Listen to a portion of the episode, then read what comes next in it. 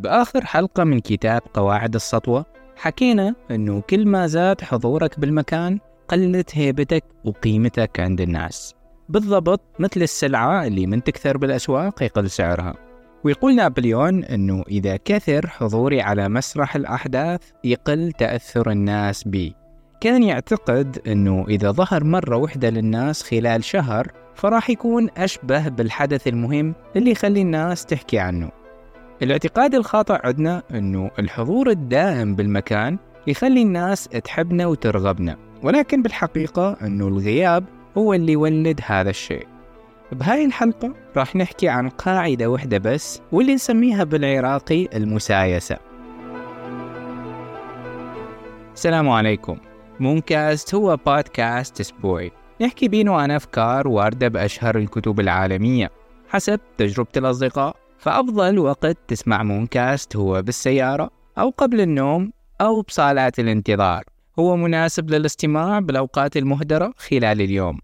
وإذا كنت تسمعنا عبر منصات البودكاست فيسعدني أنه تشترك بقناتنا على اليوتيوب، لأن هناك أقدر أقرأ تشجيعك أو تعليقك.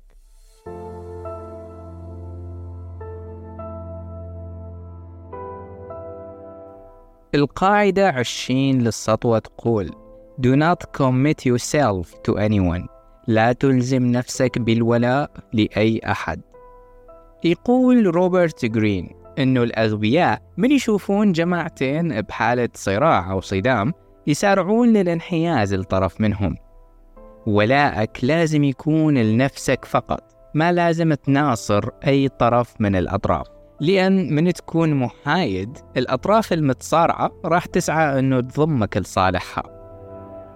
وهون الكاتب بيحكي لنا قصة ملكة إنجلترا إليزابيث من صعدت العرش عام ألف وخمسمية وثمانية وخمسين. يقول إنه الملكة كانت سينجل وكانت تبحث عن شاب عشريني جاد للزواج. طبعاً عشريني هاي من عندي. وقتها قصة زواج الملكة صارت رأي عام، والبرلمان يناقش أمرها، والناس بالشوارع مخبوصة بالحكي عنها. الفكرة إنه الملكة لازم يكون عندها ملك وتنجب أمير يرث العرش من بعدها. اللي حصل يا جماعة إنه الملكة ما كانت ترد أي خطيب يتقدم لها. يقول الكاتب إنه الملكة كانت تجذب الانتباه إلها بتعمد، كانت تلمح للشخص أنها تريده، وبعد فترة تغير تلميحاتها أنها ما تريده، ما أنطت وعد للزواج من أي شخص. ظلت الملكة إليزابيث تلعب هاي اللعبة، ما ترفض أحد وبنفس الوقت ما تقبل كل أحد، حتى بدأ الناس يرسمون حولها هالة. بل الشعراء يتغنون بالملكة العذراء، وصورها الرسامين على أنها آلهة القمر ديانا بالأساطير الرومانية، والبعض قال عنها أنه كوكبة العذراء العفيفة. ملوك أوروبا يعرفون أنه الزواج من ملكة إنجلترا يعني ترسيخ التحالف مع بلده، بس هي رفضت ملك إسبانيا وأمير السويد بكل أدب. المهم، وهوني بيت القصيد يا جماعة، بيوم من الأيام الملكة شافت أنه التحالف مع فرنسا صار أمر مهم. استغلت فكرة أنه ملك فرنسا عنده أخوين يبحثون عن شابة عشرينية جادة للزواج، فكانت الملكة تعطيهم الأمل بالزواج منها وتضحك معاهم وتلاطفهم، وهم كانوا يتغزلون بيها. اللي حصل أنه بعد ما توقعت معاهدة السلام بين إنجلترا وفرنسا، جاء الوقت أنه الملكة تنهي هذا التودد مع الأخوين. بالنهاية هي ما كانت تحبهم ولا تحب صحبتهم. العلاقة القوية كان غرضها دبلوماسي بحت، وأنهت العلاقة معاهم بكل أدب.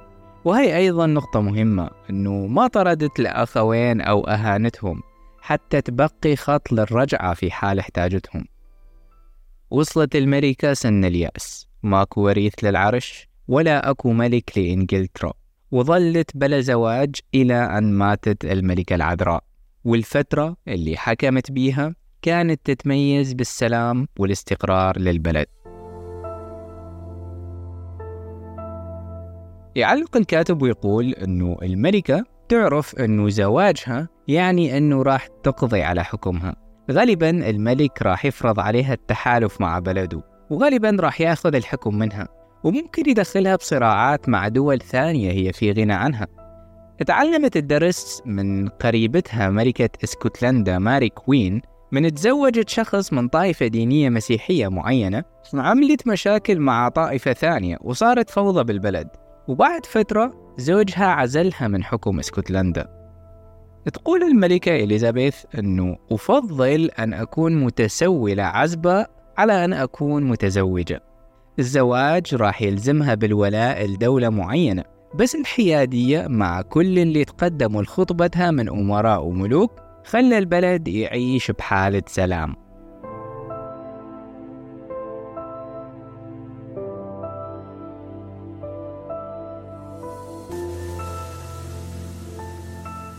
يعلق الكاتب ويقول أنه من تشتهر بالاستقلال الناس تنجذب لك ويرغبون بصحبتك حتى يكسبون ولاءك، ومن الناس تشوف أكو إقبال على شخص معين يبدون هيم أيضا ينجذبون لهذا الشخص، بالضبط مثل رجل الدولة اليوناني الكبايديس، وطبعا هاي أول مرة وآخر مرة أقول اسمه، اللي بعض من سكان أثينا حاولوا يتخلصون منه فلجأ إلى أسبرطة اللي هي أعداء أثينا، وبعد فترة رحل البلاد فارس.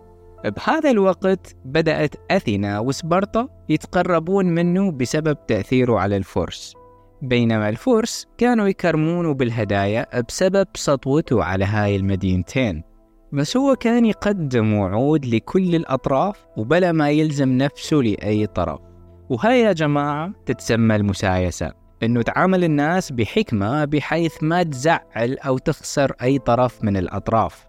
وهي جملة نستخدمها صراحة بالعراق من يكون عندك مصلحة يم شخص أو مدير يملك سطوة عليك وصار بينكم مشاكل، فنقول ساير فلان أو سايس فلان، يعني خذ حاجتك منه بلا ما تخسره. ومن أشهر المسايسين هو الدبلوماسي الأمريكي الذكي هنري كيسنجر.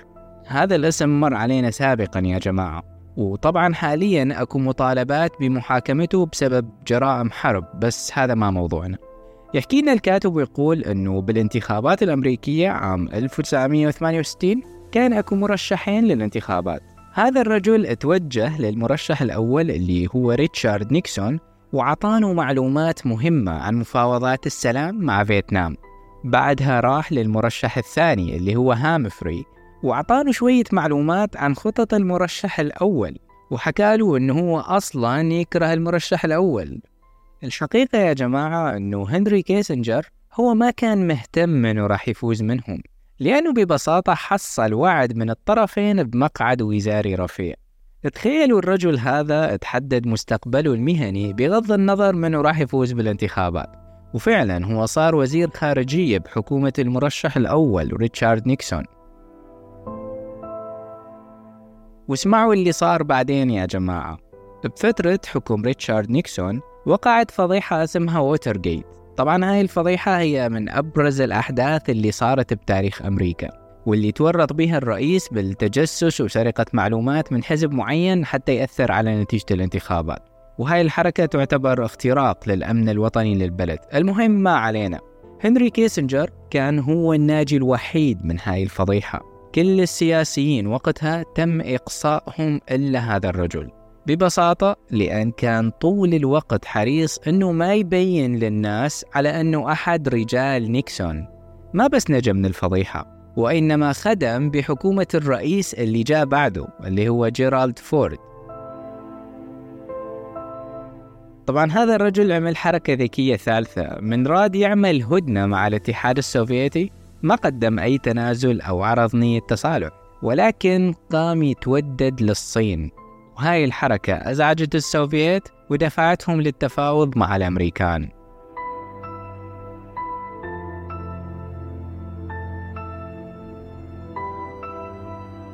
حتى العالم تتقرب لك لازم يكون عندك شيء تقدمه، مثلا تملك مهارات معينة أو علاقات قوية أو معلومات، بس ما حد مهتم يضمك لفريقه إذا كنت مسكين أو ضعيف شخصية أو ما تملك أي شيء في الطرف من الأطراف.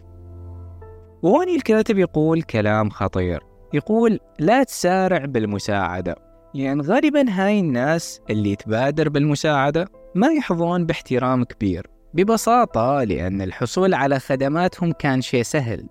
يعني تخيل لو أنت تساعد زميل معين بشغله ببلاش، ما راح يشغلك معانه، ببساطة لأن يقدر يأخذ اللي يريده بدون مقابل.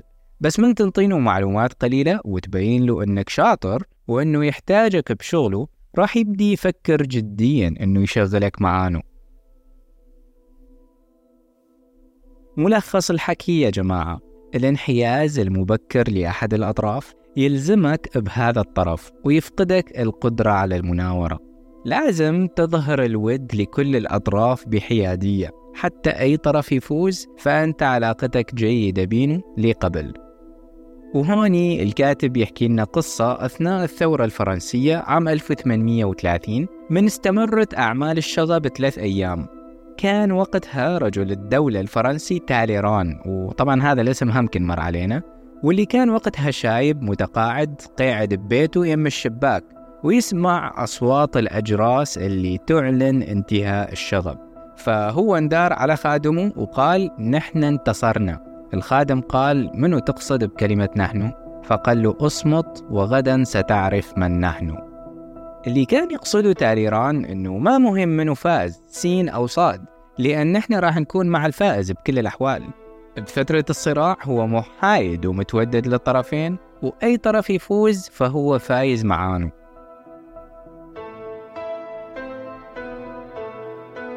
ونختم هاي القاعدة بمقولتين.